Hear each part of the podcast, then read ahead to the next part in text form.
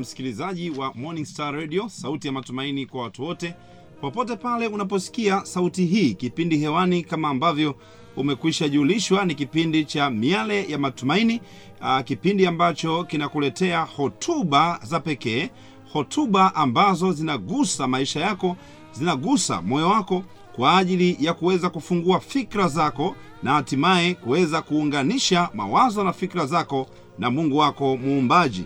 Na katika awamu hii basi, kama tulivyokwisha wajulisha, huko pamoja na jumuiya ya wanafunzi wa Kiadventista uh, watu kasa ambao wamekuandalia mahubiri haya ya pekee ambayo yana kauli mbiu ama kichwa kinachosema tuchunguze imani. Na studioni hapa tumekuwa pamoja, mimi mchungaji Dominic Mapima pamoja na mtumishi wa Mungu mwinjilisti Godfrey Machota ambaye ambapo tumeshirikiana kwa pamoja tukiweza kuletea hotuba hizi za pekee, hotuba za tuchunguze imani. Na nikukumbushe tu ya kwamba tumekuwa na nambari yetu ya simu ambayo tumeendelea kuitumia, na tunashukuru Mungu ya kwamba tumepokea meseji mbalimbali, tumepokea jumbe mbalimbali ambazo zimetumwa na, na wewe msikilizaji, tunakushukuru sana. Aa, namba yetu nikukumbushe tu ya kwamba ni 0766 0766 kama unaandika namba hiyo 0766 76 55 69. Nirudie tena 0766 76 55 66. Utatumia namba hiyo kwa ajili ya kutuma maswali uliyo nayo. Kama una jambo lolote ambalo unahitaji ufafanuzi, basi tumia namba hiyo, nasi tutashirikiana nawe kuweza kupatia ufafanuzi. Na pengine nitoe tu maelekezo ya kwamba tuma tu meseji zako, endelea kutuma jumbe zako, na mpaka sasa uh, tunapokea jumbe zinakaribia karibu uh, jumbe mia moja. Uh, tunaelekea karibu jumbe mia moja ambazo, umeendelea kuzituma.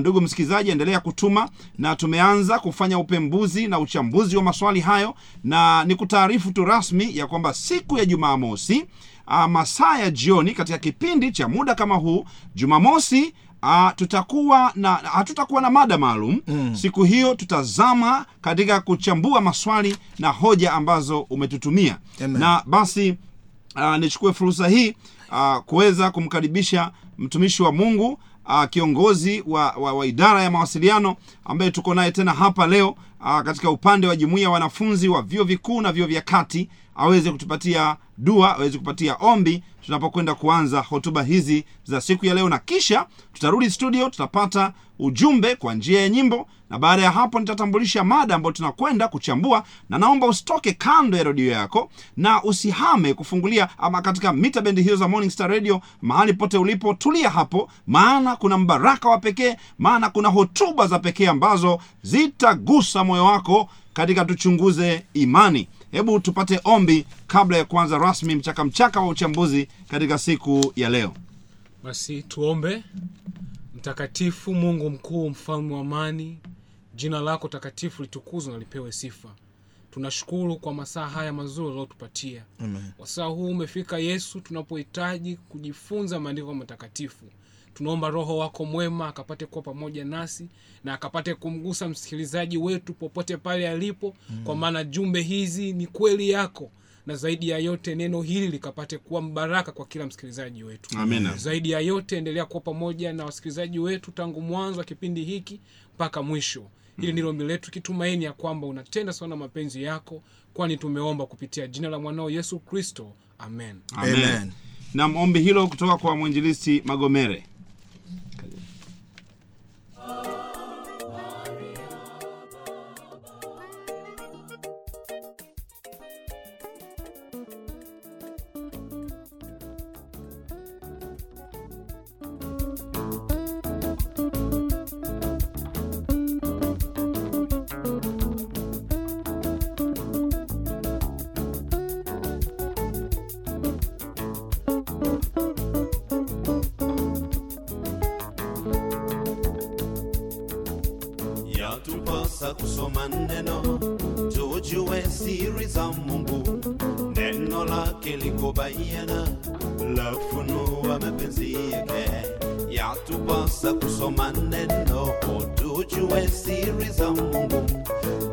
Lake liko bayana, lafunua mapenzi yake.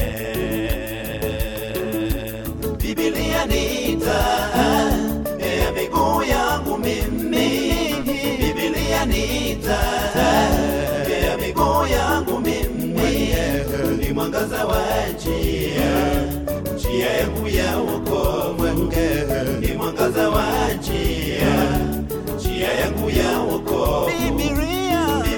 Biblia, Biblia ni taa ya miguu yangu mimi, Biblia ni ya miguu yangu mimi, ni mwangaza wa njia, njia yangu ya wokovu, ni mwangaza wa njia, njia yangu ya wokovu.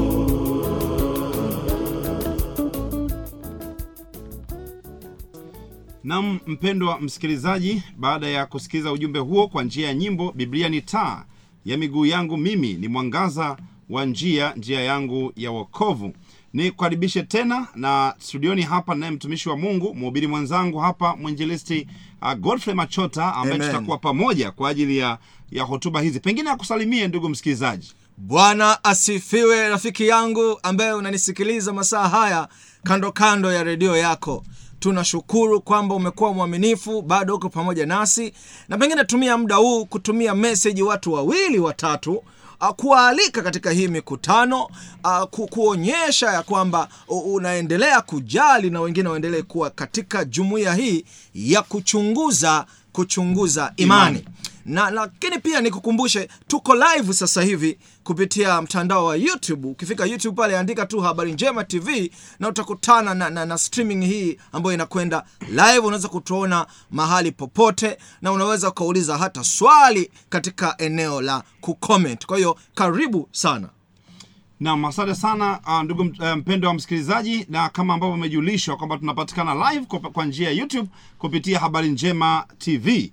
Uh, tangu katika siku ya jana tulikuwa na mchakamchaka mchaka wa uchambuzi uh, juu ya mada inayohusiana uh, ama yenye kichwa kinachosema je, tunaweza kuiamini Biblia? Biblia. je ninaweza ama tunaweza kuiamini uh, biblia uh, ni jambo la ajabu sana ndugu mpendwa msikilizaji ya kwamba maandiko yote ya awali yalinukuliwa kwa mkono maandiko ya awali ya biblia muda mrefu kabla ya kuwepo kwa mitambo ya kuchapisha vitabu. Mm. e, waandishi walitayarisha nakala za maandiko ya biblia kwa mkono. Ndiyo. na maelfu ya nakala hizo za maandiko ya mkono mm. bado ziko zimehifadhiwa hadi sasa. Hadi leo. E, zile uh, original manuscripts zile uh, nakala uh, za asili mm, ambazo ziliandikwa kwa mkono. Kwa mkono maandiko ya mkono ya kiebrania yanayorudi nyuma hadi ule mwaka wa 150 mpaka 200 kabla ya kristo yalipatikana karibu na bahari ya chumvi mm. mnamo mwaka 1947 mm. ninakueleza habari ya biblia. Naam. Ni jambo la kushangaza kuwa magombo haya mawili mm-hmm. yenye umri mrefu bado yalidumu kuwa na kweli halisi za biblia. Amen. Magombo haya ambayo yalipatikana kule katika bahari ya chumvi Amen. ule mwaka 1947 47 mitume waliandika kwanza sehemu kubwa ya agano jipya Aha. ka, kama ah, na, na, na, na nyaraka hizo walizituma kwa makanisa uh, ya kristo yaliyoanzishwa baada ya kifo na ufufuko wa yesu yesu zaidi ya maandiko ya mkono elfu nne na mia tano Naam. yalipatikana baadaye katika nyumba za makumbusho mm-hmm. na, ma, na maktaba za kule ulaya pamoja na marekani amen na baadhi ya nyaraka hizo uh, zina zinarudi mpaka ile karne ya pili mm. na siku hizi biblia imeenea na kutafsiriwa kwa zaidi ya lugha elfu mbili ama elfu tatu na kuendelea. Amen. Na pengine ni zaidi ya hapo. Ni kweli. tukiangalia kwa takwimu. Mm. na kitabu hiki ni moja ya kitabu pekee ambacho kinauzwa kwa kasi kubwa ulimwenguni. Amen. E, kwa kwa mwaka mmoja nilikuwa nikifanya utafiti huu. Naam. kwa mujibu wa vyama vya biblia kwa mwaka mmoja zaidi ya biblia milioni mia moja na hamsini zinauzwa ulimwenguni. Amen. Kwa hivyo utagundua ya kwamba ni kitabu cha aina yake. Ndio. Na hivyo basi ndugu mpendwa msikilizaji kutokana na umuhimu na uzito huu wa biblia mm. leo tunafanya mwendelezo wa mada hii na, na tutakuwa na kichwa kingine kinachosema uh, majibu ya hoja za upinzani dhidi ya, ya biblia. biblia majibu ya hoja Za za, upinzani dhidi ya, ya biblia. Biblia. hoja za upinzani dhidi ya biblia uh, kumekuwa na hoja nyingi sana pamoja na ukweli huu wa biblia Uh, pamoja na kwamba uh, pamoja na ukweli wote ambao tumeuona juu ya chimbuko la biblia na tumeona tangu jana lakini kumekuwa na hoja mbalimbali mm-hmm. ambazo zinajengwa na baadhi ya watu katika ulimwengu wa imani Mm. juu ya gombo hili la maandiko matakatifu ya biblia ya biblia katika kipindi cha hotuba zetu za leo za tuchunguze imani mm. tunakwenda kuangalia juu ya hoja hizo mm-hmm. ambazo zimekuwa zinajengwa na watu mbalimbali mm-hmm. na tunakwenda kwa kina kuweza kuona majibu yake Naam. kwa hivyo ndugu mpendwa msikilizaji tega sikio lako mahali ulipo mm. na tunaomba utuazime usikivu wako katika mchakamchaka wa chambuzi hizi za mada ya za pekee ili leo uweze kuelewa msingi wa imani juu ya biblia na moja kwa moja nachukua fursa hii kumwalika uh, ili aungane nawe mtumishi wa mungu mwinjilisti godfrey machota kuweza kukuambia baadhi ya hoja Mm. ambazo zimekuwa zikijengwa na wapinzani dhidi ya biblia na majibu ya hoja hizo. Mtumishi wa mungu anakujia hapo. Hebu tega sikio kwa makini anapokwenda katika hotuba hii ya uchambuzi. Naam mpenzi msikilizaji kama ambavyo mchungaji ametambulisha tunaenda kuangalia hoja za upinzani juu ya bibilia majibu ya hoja za upinzani. Naam. Naam. na, na moja kati ya hoja za upinzani ambazo zinakinzana na bibilia ni, ni, ni, ni ile hoja ambayo inazungumzia ama sintofahamu juu ya utume wa paulo na nyaraka zake. Imekuwa ni hoja kubwa sana na nataka nionyeshe uh, ukubwa wa hoja hii. Mtume paulo katika vitabu 27 vya agano jipya yeye ameandika nyaraka kumi na nne. Kwa hiyo unaona hapo katika jumla ya vitabu 27 yeye ameandika vitabu 14 zaidi ya nusu ni, ni asilimia 51 ya, ya, ya, ya, ya, ya, ya, ya vitabu vya agano jipya lakini ukiangalia kwa bibilia nzima i, inafanya asilimia 21.3 ya bibilia nzima ni vitabu vya paulo mm. kwa hiyo shambulizi hili juu ya, ya, ya, ya, ya maandiko na utume wa paulo mm. ni shambulizi juu ya bibilia na mamlaka yake. Na, na, na, na, na moja kwa moja basi hebu tuangalie tuangalie a, a, a, asili ya ya ya ya ya ya, ya, ya, ya sintofahamu hii katika biblia. A, mtume petro aliiona tangu kipindi hicho asili hiyo katika petro wa pili sura ile ya tatu.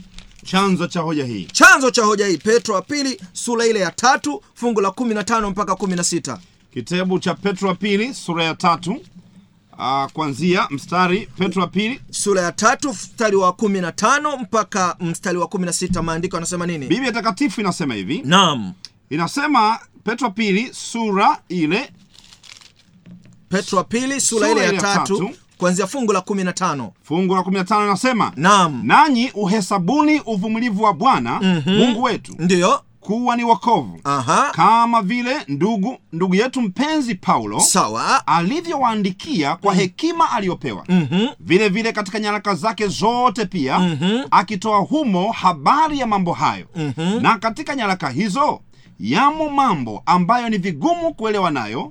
Na mambo hayo watu wasio na elimu wasio imara huyapotoa kama wayapotoavyo na maandiko mengine kwa uvunjifu wao, wao wenyewe, kwao kwa hiyo tunaona hapa a, mtume petro anaibua hoja hii mm. kwanza anasema mtume paulo amepewa na mungu hekima, Hekima. kubwa ya kuandika maandiko matakatifu na anasema watu wasio na hekima wasio na elimu hushindwa kuyaelewa maandiko yaliyoandikwa kwa hekima kubwa na hatimaye huyapindua hayo mambo kwa ajili ya uvunjifu wao Wenyewe. wenyewe sasa ili ili ili tuonyeshe mamlaka na, na, na, na, na uhakika wa utume wa paulo ni, ni muhimu basi tuone historia yake paulo katika maisha yake. Je alikuwa na historia gani huko nyuma? Yeye mwenyewe paulo anaeleza katika wagalatia sura ile ya kwanza fungu la 14 anaeleza historia ya maisha yake hapo nyuma. Wagalatia sura ya kwanza fungu la kumi na nne. Wagalatia sura ya kwanza fungu la 14 neno la mungu aliye hai linasema. Neno linasema. Inasema hivi. Ndiyo. Nami naliendelea katika dini ya kiyahudi kuliko watu wengi walio elimu, zangu mm -hmm. katika kabila yangu nikajitahidi sana katika kuyashika mapokeo ya baba zangu. Paulo anatuambia alijitahidi sana katika elimu ya kiyahudi. Mm. alikuwa ni msomi wa dini ya kiyahudi. Mm. alikuwa falsayo. Na anatuambia usomi huu haku, haku, u, ama kuingia katika dini hakukuanza haku ukubwani. Mm. katika matendo ya mitume 26 fungu la 4 paulo anasema tangu ujana wangu matendo ya mitume 26 fungu la 4 mtume paulo anasema nini hapo kitabu cha matendo ya mitume sura ya 26 fungu la 4 fungu la 4 neno la mungu ali hai linasema hivi. Linasema. Inasema aya 4 mm-hmm. kwa maana wayahudi wote naam. wanajua maisha yangu tangu ujana. Aha. Yalivyokuwa tangu mwanzo katika mm. taifa langu huko jerusalem. Kwa hiyo paulo anatuambia wayahudi wanajua maisha yake Mm. tangu ujana wake yaliyokuweko huko yerusalem Ah, alikuwa mtu wa namna gani paulo anasema mm-hmm. wakinijua sana mm-hmm. tangu mwanzo aha kama wakipenda kunyishuhudia mm-hmm. ya kwamba mm-hmm. nalikuwa farisayo wa kufu, uh, kwa kufuata madhehebu ya dini yetu mm-hmm. iliyo sahihi kabisa kwa hiyo tunaona paulo anasema tangu ujana wake alikuwa ni mtu wa dini mm. alikuwa ni mtu wa dini hii ya kiyahudi na, na hivyo wakati ambapo yesu akaja ulimwenguni akaleta aka, akaleta ufafanuzi mkubwa na, na, na, na, na, na, na, na wa upana zaidi juu ya habari ya uokovu uh, dini ya mafarisayo hawakuelewa namna ambavyo kristo ametimiliza uokovu katika kile alichokuja kukifanya wakati wa zama za kufanywa upya yaani agano jipya. Na hivyo paulo kama mmojawapo wa mafarisayo aliamini ya kwamba anaendelea kufanya kazi ya mungu kwa, ku, kwa kuvunja ama kwa, ku, kwa, kwa, kwa kuwaumiza wakristo. Kwa kufata mapokeo ya baba zake. Kufata mapokeo hayo ya kiyahudi. Na hivyo tunaona historia yake katika kitabu cha matendo sura ya saba. Hebu tuangalie matendo sura ya saba fungu la 59 na 60 namna ambavyo paulo anaonekana akishiriki katika mauaji mauaji ya, ya, ya, ya, ya, ya, ya wakristo hawa ambao walibeba neno la mungu. Matendo ya mitume 7 59 na 60 kitabu cha matendo ya mitume sura ya saba aya 59 neno la mungu aliye hai inasema. Neno linasema inasema wakampiga kwa mawe stefano naye akiomba akaomba akisema akisema bwana yesu mm. pokea roho yangu. Mm, akapiga magoti akalia kwa sauti kuu sawa. Bwana usiwahesabie dhambi hii. Mhm. akiisha kusema hayo akalala. Aha. na sauli ali akiona vyema kwa kuuawa kwake. Sasa sauli huyu ndiye ambaye baadaye akawa paulo hmm. na biblia inatuambia aliona vema huyu mtu wa mungu auawe hmm. kwa sababu alikuwa anaona anaenda kinyume na mapokeo alionayo yeye ya dini za kiyahudi hmm. na hata katika fungu la tatu la matendo sura ya nane biblia inaonyesha upana wa namna ambavyo paulo alitenda kazi zake za kuangamiza kanisa matendo nane fungu la tatu. Fungu la tatu nasema ndio. Sauli akaliharibu kanisa Aha. akaingia katika kila nyumba mm-hmm. na kuwaburuta wanaume na wanawake mm-hmm. na kuwatupa gerezani. Kwa hiyo tunaona historia yake hii ya dini ama, ama, ama dini ya ufarisayo ambayo ilimfanya akawa adui wa kanisa la awali. Lakini mungu aliona kitu ndani yake. Aliona kwamba huyu mtu anasimamia kile anachokielewa. Ikiwa atajua ukristo ni dini ambayo nimeileta ikiwa atajua uokovu umeletwa na kristo huyu mtu atafaa sana katika kueneza injili. Amen. mungu akaona roho hiyo ya paulo ya kwamba huyu anafaa katika kazi ikiwa ataelewa huduma ya injili aliyota kristo. Kwa paulo akiwa katika akiwa katika jitihada zake za kuendelea kuangamiza kanisa katika kitabu cha matendo sura ya tisa inatuambia akaanza safari ya kuelekea dameski. Hebu twende nisomee hapo fungu la kwanza na la pili. Biblia inasema hivi. Inasema matendo sura ya tisa mstari wa kwanza anasema Naam. lakini sauli akizidi kutisha Aha. na kuanza kuwaua wanafunzi wa bwana akamwendea kuhani mkuu mm-hmm. akataka ampe barua ya kwenda dameski sawa zilizoandikwa kwa masinagogi mm-hmm. ili akiona watu wa njia hii mm-hmm. waume kwa wake awafunge na kuwaleta Yerusalemu. kwa hiyo tunaona paulo anadhamilia ana, ana, ana, ana, ana, ana, anadhamiria kuelekea dameski ili akawafunge na kukamata wakristo mm. na akiwa katika safari hiyo mungu ndipo anaamua kumwita anaamua kumwita fungu la tatu mpaka la sita tuangalie kwa fungu la tatu kifupi linasema Aha. hata alipokuwa akisafiri Aha. ikawa anakaribia dameski Sawa. ghafla ikamwangaza kote kote nuru kutoka mbinguni nuru kutoka mbinguni akaanguka chini uh -huh. akasikia sauti ikimwambia ikimwambiaje sauli Ndiyo. sauli Aha. mbona waniudhi uh -huh. akasema unani wewe bwana Aha. naye akasema mimi ndimi yesu unayeniudhi wewe. Kwa hiyo yesu kristo aliyeleta wokovu anamtokea sasa paulo akimweleza mambo yanayopasa kumfanya. Na hapa tunaona yesu anampa maelekezo aelekee dameski akaonane na mtu mmoja anaitwa anania.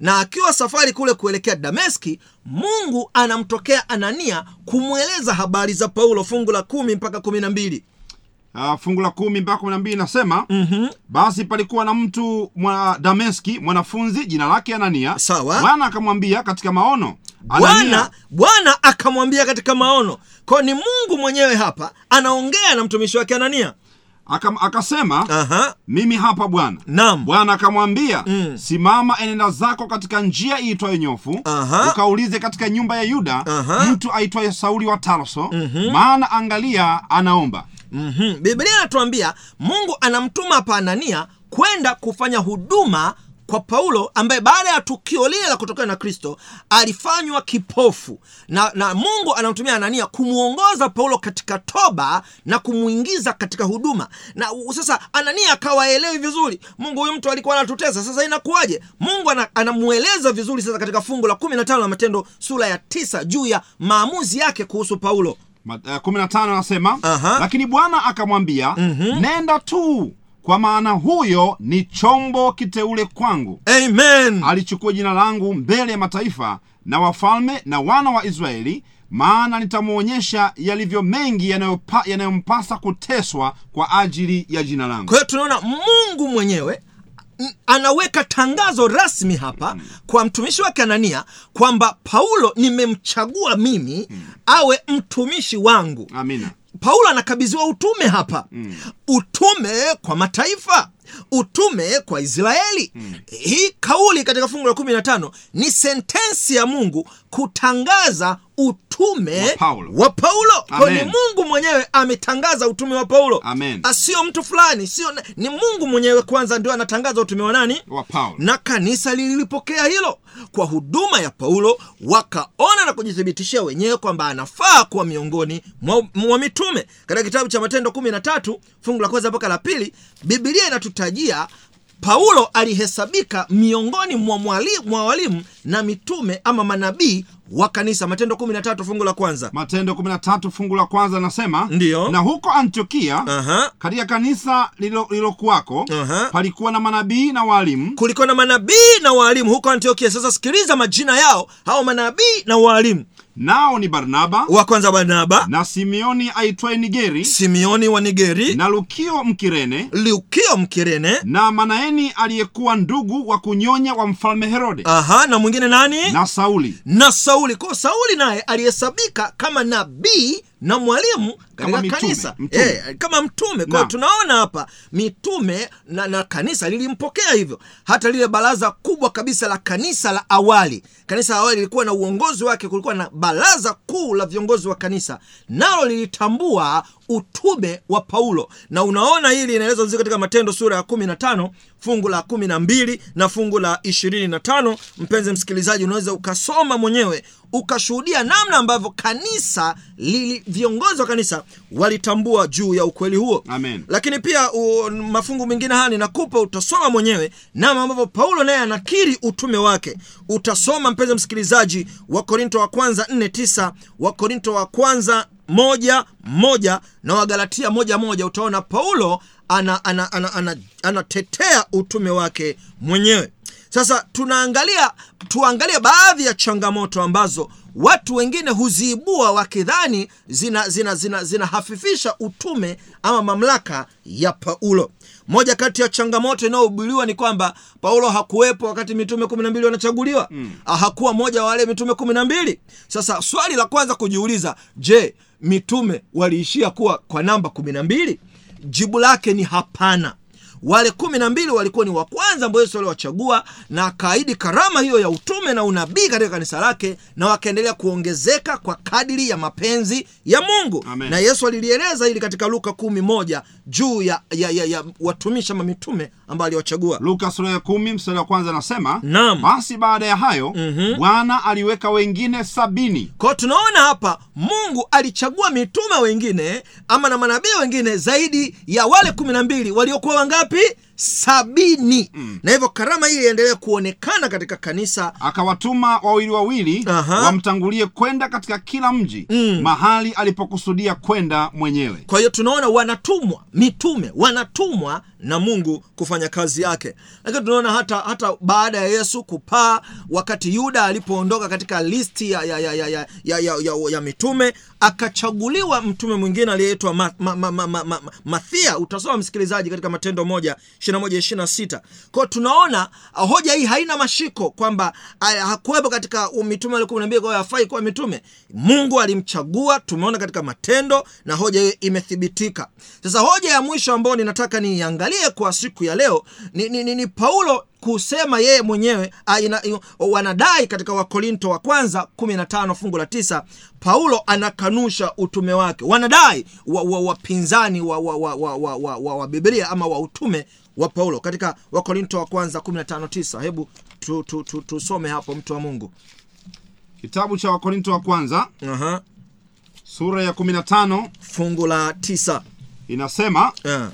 kitabu cha wakorinto wa kwanza 15 fungu la 9, biblia inaeleza wazo hili la, la, la, la, la, la. Uh, fungu hili linatumika na watu kujaribu kupotosha utume wa paulo. Biblia anasema hivi. Unasema? Anasema maana mimi ni mdogo katika mitume maana mimi ni mdogo katika mitume nisiyestahili kuitwa mtume nisiyestahili kuitwa mtume. kwa sababu naliliudhi kanisa la mungu. Kwao tunaona watu wanachukua hili fungu wanalibeba na wanasema unaona paulo mwenyewe anasema yeye hastahili kuwa nani? Kuwa mtume. kuwa mtume. Kwao paulo hafai kuwa nani? Kuwa mtume. lakini wanashindwa kuelewa lugha iliyotumika katika bibilia hapa kuelezea fungu hili. Na kama jana utusikiza vizuri mchungaji aliainisha namna ambavyo tunapaswa kusoma bibilia kwanza lazima tuangalie wazo la kihistoria. Na wazo la kihistoria ambao paulo analisema mwenyewe ni kuliudhi kanisa. Hmm. kwamba kwa jinsi alivyotenda mabaya kabla hajaokolewa kabla hajamjua yesu. Na, na lakini u- jambo lingine ambalo tunaliona katika lugha hii ya paulo ni lugha ni unyenyekevu wake kujiona kana ni, ni mtu ambaye hataki ha, sio sio kwamba utume ni jambo ambalo a, ana haki nalo bali ni, ni jambo ambalo mungu alimpatia kwa neema yake mwenyewe ili kukamilisha kazi yake kwao tunaona nao hoja hii haina mashiko ni, ni, ni utafsiri mbaya tu wa neno la mungu mm. sasa pengine mpenzi msikilizaji a, a, a, mchungaji m, dominic mapima hapa no, no, mwinjilisti na mhadhiri mwenzangu. Hivi ni, ni hoja zipi zingine ambazo zinatumika kupinga biblia zaidi ya, ya, ya, ya, ya hii ambayo tumeizungumza ya, ya, ya, ya, ya, ya mtume paulo pamoja na vitabu vyake kama ambavyo tumeijibu na kuiweka sawa? Na mpendwa msikilizaji ni kushukuru sana kwa usikivu wako. Mtumishi wa mungu hapa uh, mwinjilisti uh, uh, godfrey machota ameingia ndani kidogo uh, kuangalia hoja ambazo zimekuwa zikijengwa juu ya mtume paulo na kudai ya kwamba hata nyaraka za mtume paulo mm, si nyaraka za kuaminiwa mm. kwa madai ya kwamba paulo sio mtume mm, lakini mm. uthibitisho umewekwa bayana hapa ya kwamba paulo aliteuliwa na mungu Naam. na ya kwamba yeye anapokuwa miongoni mwa mitume ambao mm-hmm. waliandika nyaraka katika biblia Naam. nyaraka hizo ni sauti ya mungu ni mwenyewe sauti ya mungu na, na, na, na niseme tu ya kwamba mungu alitumia mitume alitumia watu mbalimbali mbali. na, na alitumia watu wa kada mbalimbali Ndiyo. eh, al- alitumia viongozi eh, eh, kama vile musa. Musa alikuwa ni kiongozi wa kisiasa ambaye alifundishwa siasa ya kule misri, Misri. naye alikuwa ni miongoni mwa waandishi katika biblia. Katika Biblia. petro alikuwa ni mvuvi. Eh, a- amosi ukisoma katika biblia utaona alikuwa ni mfugaji. Mungu alimtumia ili kuandika neno la mungu. Neno la Mungu. A, yoshua alikuwa jemedari wa kijeshi.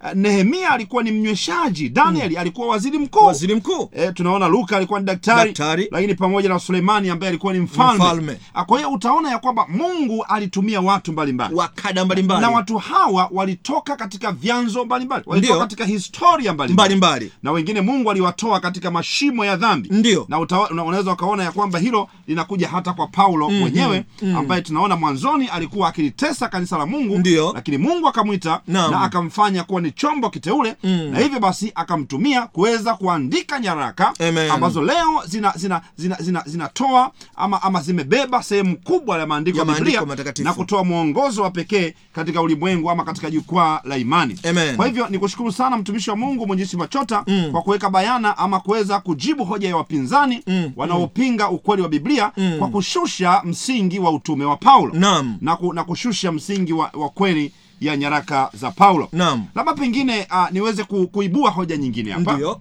Ambazo baadhi ya watu wapinzani wa biblia wamekuwa wakizitoa hoja hizi. Mm. na tuangalie majibu yake kwa ufupi kidogo. Naam. Ah, kwa mfano katika katika biblia ukisoma kitabu cha mwanzo Mm. sura ya kumi na moja aya thelathini na moja ah, biblia inatamka nini pale? Mwanzo sura ya kumi na moja kuanzia mstari wa 31 kumbuka ndugu mpenda msikilizaji leo tunakuletea hotuba za uchambuzi ambazo zinahusiana na majibu ya hoja za, Za upinzani dhidi ya biblia ama juu ya biblia. Mwanzo 11 fungu la 31 inasemaje? Neno la bwana linasema ndiyo tena akamtwaa abrahamu mwanawe ndiyo na lutu mwana wa harani Mm. mwana wa mwanawe na sarai mkwe mkwewe. Mm. Mke wa abrahamu mwanaye. Mm. wakatoka wote toka uru wa wakaldayo. Ndivyo maandiko yanavyosema hapo. Maandiko yanasema ya kwamba wakatoka wote toka huru wa, wa wa Wakaldayo. biblia hapo imetambulisha kuwepo kwa mji huu unaoitwa huru wa wakaldayo sasa tunapozungumzia habari ya hoja za wapinzani wa biblia Naam. katika historia unaposoma utaona ya kwamba kuna mabingwa fulani waliwahi kutokea huko nyuma. Au walikuwa ni wanafalsafa fulani wa elimu ya wakati huo wa nyuma.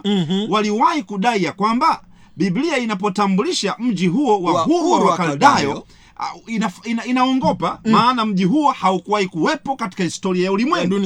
Hawa wa, wa, walikuwa ni wapinzani wakubwa ambao waliibuka na wakatoa hoja hiyo. Naam. Lakini basi ah, tunaposema majibu ya hoja za wapinzani Mm. yako majibu mengine ambayo wapinzani waliyaleta Ehe. ama, ama, ama wapinzani walioleta hoja hizi uh -huh. walifika mahali wenyewe tu wakafika mahali wakathibitisha amen au pengine hata baadhi ya watu wengine ambao walikuwa hawana imani Ehe. wakafika mahali ambapo imani yao ikarejea kwa mfano kwa habari ya kuwepo kwa mji wa huru wa Kaldayo. Licha ya upinzani uliokuwa umetawala muda mrefu sana Aha. lakini historia inaonyesha namna majibu ya hoja hiyo ilivyopatikana amen historia inaonyesha ya kwamba ndipo wachimbaji wa mambo ya kale Aha. waligundua wakati wanafanya uchimbuzi mambo ya arkeolojia Aha. wakati wanafanya uchimbuzi ndipo wakagundua mnara wa hekalu katika nchi ya iraki Amen. iraki kule kusini Aha. e, wakiwa ukiwa we mnara umeandikwa katika msingi wake maandishi Aha. e, ya kikabar e, katika lugha za kale yo Za kale. Ambayo yalikuwa na jina la huru. Wakaldayo jina la huru. Amen. E, kwa hivyo utaona ya kwamba hawa hawa wapinzani hawa licha ya ya, ya, ya, ya upinzani waliokuwa nao Aha. wakafika mahali waka- wakajikuta wanapata majibu ya hoja zao za upinzani amen. hatua kwa hatua. Amen kwa hivyo ugunduzi huu baadaye ulionyesha kwamba huru ulikuwa ni mji mkuu wenye ustawi mm. na kuwa na ustaarabu wa juu. Amen. Lakini katika sura ya, ya mji huo ilikuwa ime, imesahulika. Imesahulika na hivyo biblia pekee ndiyo ilikuwa imehifadhi jina la huo mji, wa huru wa wakaldayo amen. Na mpaka pale koleo za wana wanaakiolojia hawa ilipothibitisha ukweli huu kwa kufanya uchimbuzi, Uchimbuzi. na kugundua masalia ya mabaki. Ambayo yalionyesha kuwepo kwa, kwa jina hilo la huru amen. Kwa hiyo utaona ya kwamba ah, biblia inapotamka neno lake Aha. inasema ukweli Amen. ukweli ambao kamwe hauwezi kuwa na mpinzani. Amen. Kwa hivyo hiyo ni moja ya majibu ambayo uh, hawa wasomi hawa uh, wa, wa zama hizo waliweza kuyapata lakini pia tunaweza tukaona ya kwamba wako baadhi ya wasomi wengine ambao walipoibuka mbele uh, wanaikiolojia kama kuna mtu mmoja anaitwa william uh, ambaye alijulikana kuwa kwa sifa zake kuwa ni mmoja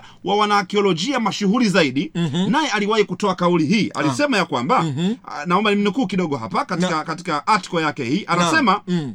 Anasema sikuweza kuwa na shaka Aha. kuwa akiolojia imethibitisha historia ya utamaduni wa agano la kale amen alafu anasema ugunduzi mmoja baada ya mwingine Mm. umethibitisha usahihi wa mambo mengi na umepelekea bibilia kutambuliwa zaidi kama chanzo cha historia yenye thamani. Amen. Kwa hivyo hata bwana william naye akafika mahali Anakiri. akakiri ya kwamba biblia ni kweli. Amen. Ndugu mpenda msikilizaji hata wewe unayo sababu ya kukiri leo ya kwamba biblia ni kweli. Amen. unayo sababu ya kutoamini hoja za wapinzani. Amen. unayo sababu ya kutosikiliza maneno ya watu ambao wanashusha thamani na kweli ya neno la mungu na kukaa katika msimamo wa neno la mungu. Amen. lakini kuna hoja nyingine ya wapinzani hapa ambao waliibuka. E, na, na, na, na, na fahamu ya kwamba hata ndugu mpenda msikilizaji utakuwa utakuwa umeshasikia baadhi ya watu ambao ni wapinzani wa biblia Aha. ambao wanaibuka ibuka hivi na hata wanafika mahali wanasema ya kwamba ati hii biblia Ehe. ni kitabu ambacho kimeandikwa na wazungu uh. ya kwamba heti wazungu walikaa wakaandika kwa lengo la kutaka kuwateka waafrika ama, ama kuwaingiza katika, utumwa. katika, katika utumwa Eh. Eh, kwa hivyo haya maneno anasema wanasema ya kwamba kitabu cha biblia kimeandikwa na wazungu. Mm, mm, napenda nikuambia ndugu mpenda msikilizaji ya kwamba huu ni uongo wa asubuhi. Ah, neno la kusema ya kwamba ama tamko hilo la kusema ya kwamba kitabu cha biblia kimeandikwa na wazungu si kweli. Amen. Maana waandishi wa biblia wengi walikuwa ni wayahudi. Amen. Lakini zaidi sana tunaona ndani ya biblia. Naomba nikupe habari njema ndugu msikilizaji ya kwamba ndani ya biblia yuko mwafrika aliyeandika biblia. Amen. Ambaye mungu alimwongoza kuandika biblia. Amen. Wengi tunafahamu nabii anaitwa musa musa alizaliwa katika afrika katika bara la afrika mm. alikuwa ni mtoto wa tatu kati ya watoto wa mzee amran mm-hmm. mama yake alikuwa anaitwa yokobed mm. historia inaonyesha ya kwamba musa alizaliwa kule misri ama Amen. alizaliwa barani afrika, Barani Afrika. katika nchi ya misri mm. aliishi kwa miaka arobaini katika himaya ya ufalme wa kimisri mm. na baadaye baada ya kumuua yule yule misri ambaye alikuwa anampiga mwebrania mm-hmm. ndipo musa akakimbilia kule midian akaishi kwa mkwewe anayeitwa yethro mm-hmm. na baada ya kuishi miaka arobaini kwa yethro Aha. alipokuwa na umri wa miaka themanini mm. musa akiwa anaenda kuchunga wanyama mungu akamtokea nabii musa akamwambia arudi tena kule misri kwenda kuwakomboa waisraeli kutoka chini ya utumwa wa farao amen kwa tunaona ya kwamba huyu mwandishi wa biblia Naam. na huyu nabii mashuhuri katika biblia anatumwa na mungu kwenda tena ni mwafrika huyu mm, mm. anatumwa kwenda kuwatoa watu kutoka kwenye ukoloni ukoloni kwa hiyo utaona ya kwamba kumbe biblia na waandishi wake mungu aliwatumia kuwatoa watu kwenye ukoloni, Kwenye ukoloni. na sio kuwaingiza katika ukoloni. ukoloni. kwa hiyo mtu ambaye anajenga hoja na kusema ya kwamba ati biblia imetengenezwa na wazungu kwa lengo la kuwateka waafrika la hasha si kweli neno la mungu inaweka bayana ya kwamba Uh, wayahudi hawa mungu aliwatumia lakini pia habari njema ni kwamba alimtumia musa ambaye alikuwa ni mwafrika aliyezaliwa uh, katika bara la afrika katika nchi ya misri. Na hivyo biblia tunaweza kuiita kitabu cha ni kitabu cha ukombozi. Amen. Kwa ndugu mpendwa msikilizaji hoja mbalimbali ambazo zimekuwa zikijengwa na wapinzani mm. ni hoja ambazo hazina nguvu hazina mashiko. Mm. ni mm. hoja ambazo hazitendei haki ukweli huu wa neno na thamani ya neno la mungu la biblia. Na pengine tunaweza kusema ni hoja zinazoibuliwa na watu walio wasiotaka kuichunguza wa- imani wasiotaka kuichunguza imani na, na, na, na, na, na pengine mtumishi wa mungu mwenyezi Machota- niseme tu ya kwamba mtu mmoja alifananisha watu wa dini leo mm-hmm. hata watu wa dini wanaosoma biblia wengine wanasoma pasipo kuielewa vizuri mm-hmm. na hata wanafika mahali wa, wanatekwa na hoja za wapinzani mm. mtu mmoja alitoa mfano akasema ya kwamba watu wa dini leo na wasomaji wa biblia tumefananishwa na vipofu wawili mm-hmm. kulikuwa na hawa vipofu wawili ambao walitamani kufahamu umbile la tembo mm-hmm. eh, sasa wa- wa- wakawa wanatamani kujua tembo anafananaje wakiwa katika hali hiyo ndipo katika mji wao uh-huh.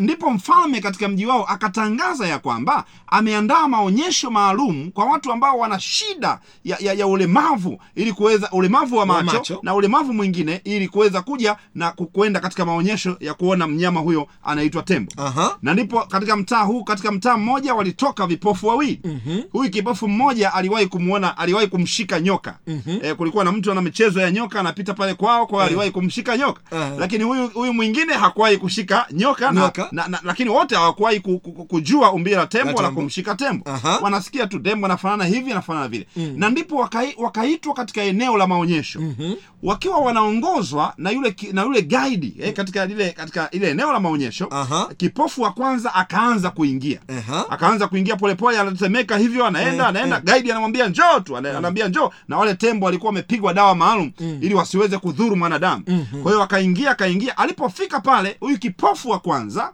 akagusa kwenye mkonga wa tembo Aha. kwa hiyo akawa anapeleka mkono wake chini Aha. anapeleka mkono wake juu Aha. alipofanya hivyo kwa mara tatu akaachia afu akaanza kushangilia akasema hey, nimejua nimejua nimejua. Akaulizwa "Eh, umejua nini? Hey. akasema ah, kumbe tembo anafanana na nyoka bwana.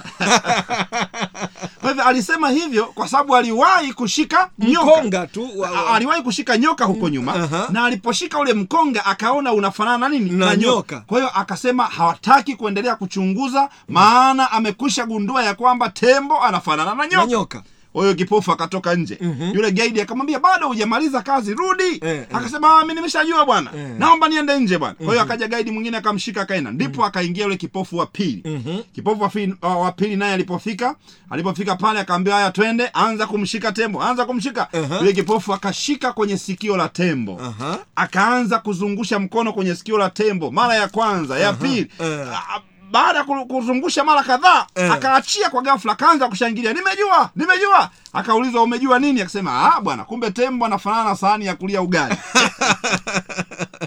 Kwa hivyo huyu kipofu wa pili naye Eh. alitoka na uelewa ya kwamba tembo anafanana na sahani ya kulia ugali. Sahani ya ugali. Kwa hivyo hebu jaribu kupiga picha. Hawa hawa hawa wawili waliporudi mtaani mambo yalikuwaje kila mmoja anasema nimegusa mimi mwenyewe. Mm-hmm. tembo anafanana na sahani ya kulia ugali. na huyu mwingine anasema nimemshika mwenyewe bwana. Acha uongo bwana. Tembo anafanana na nyoka kwa hiyo ndivyo ilivyokuwa watu wa ulimwengu wa dini katika zama za leo. Kwa sababu ya kutochunguza biblia tumekuwa na hoja mbalimbali tumekuwa na maswali mbalimbali. Napenda ni- ni- ni- nikutie moyo ndugu mpenda msikilizaji ya kwamba ni saa ya kuchunguza imani ni saa ya kuchunguza maandiko. Na ndio maana tumekuwa na kauli mbiu tumekuwa na kichwa kinachosema tuchunguze, Tuchunguze imani. Amen. Kuchunguza imani maana yake pia ni kuchunguza neno la mungu kuchunguza biblia takatifu ili hatimaye tuweze kuwa na uelewa sahihi na hatimaye pia kuwa na majibu ya hoja za wapinzani dhidi ya biblia na hatimaye kubaki katika mikono salama ya kuamini neno la mungu aliye hai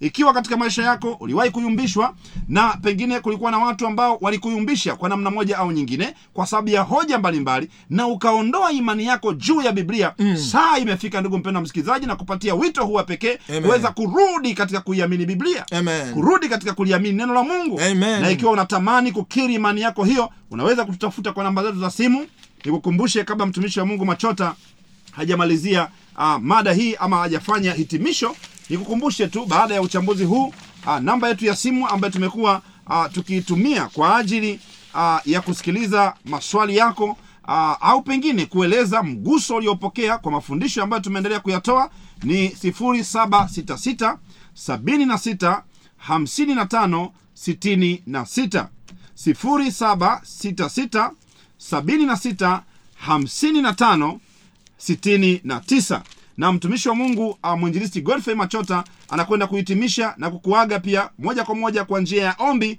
tunapofunga hotuba hizi na tukikualika tena kwa ajili ya uchambuzi mwingine katika siku ya kesho ambapo tutakwenda kuangalia mada ya pekee mm. juu ya tuchunguze imani juu ya falsafa na historia ya uumbaji kesho tunakwenda kuangalia tuchunguze imani juu ya falsafa na historia ya uumbaji basi mpenzi msikilizaji mahala ulipo unaweza ukamheshimu mungu ili tupate ombi. Maana leo tumejifunza habari za maandiko matakatifu na ninataka nikueleze bibilia yenyewe inatoa wito katika ufunuo moja tatu ya kwamba heri asomaye na wao wayasikiao maneno ya unabii wa kitabu hiki na, na kuyashika yaliyoandikwa humo maana wakati u karibu. Kwao huu ni wakati wa kukaa na biblia yako kusoma kujifunza neno. Basi hapo ulipofumba macho yako amheshimu mungu tuombe. Baba yetu na mungu wetu mwema masaa haya tunakuja mbele zako tukikusii uamshe roho zetu ziwe roho za kupenda kusoma neno lako. Maana bibilia ni sauti yako kunena nasi. Fungua mioyo yetu upate kuzungumza nasi. Lakini masaa haya bwana nakumbuka watu wenye mizigo mbalimbali wanaendelea kututumia meseji za kutaka maombi. Bwana ninakusii ukasikie haja zao wafungue waliofungwa waponye wagonjwa wakomboe wale ambao wako katika vifungo. Maana tunaomba tukiamini unatenda katika jina la yesu kristo ninaomba na kiamini. Amen. Amen